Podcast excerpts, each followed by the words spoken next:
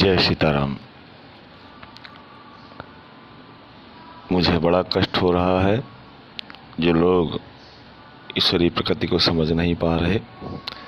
लोग ये कहते घूम रहे हैं, सीताराम सीताराम सीताराम कहिए, जाही विधि राखे राम, ताही विधि रहिए। इस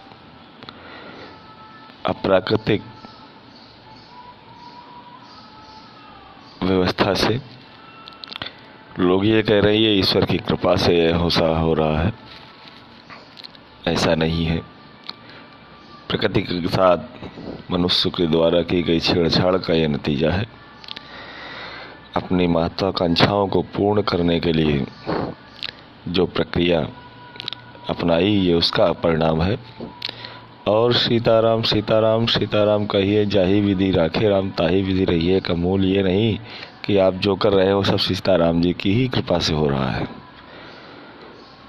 उन्होंने जो आदर्श बनाए हैं, मनुष्य जीवन के लिए जो रेखांकित की गई है आदर्शों की एक व्याख्या ये उनकी कृपा से अगर उनको आत्मसात किया जाए तो ऐसे महामारियों से तो क्या जाने किसी किसी भी प्रकार की व्यवस्था से बचा जा सकता है।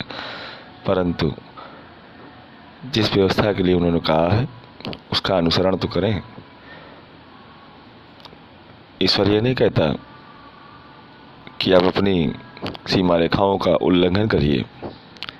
हम जब अपनी सीमा रेखाओं का उल्लंघन करेंगे तो ऐसे ही विषम परिस्थितियों से हमें गुजरना पड़ेगा।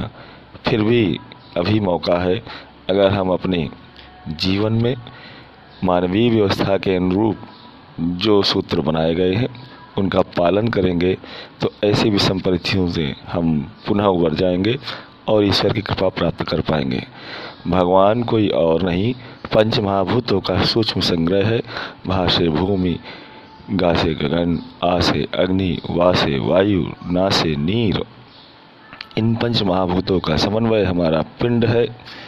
इसको सुरक्षित रखने के लिए हमें कुछ समय के लिए अपने पंच महाभूतों को शुद्ध करने हेतु, ऐसे विषाणियों से बचने हेतु पुनः शुद्ध करके इन महामारियों से बचा जा सकता है। सीताराम सीताराम सीताराम कहिए, जाही विधि राखे राम, ताही विधि रहिए। इसका मूल यह है, जिस प्रकार से ईश्वर ने हमारे लिए जीवन की व्यवस्थाओं के अनुरूप शास्त्रोचित विद्याएँ बताई हैं, उनके अनुसार अगर हम जीवन जिएँगे तो ऐसी विषम परिस्थितियों से हम हमेशा बचते रहेंगे और ये उत्पन्न भी नहीं होंगे। जय सीताराम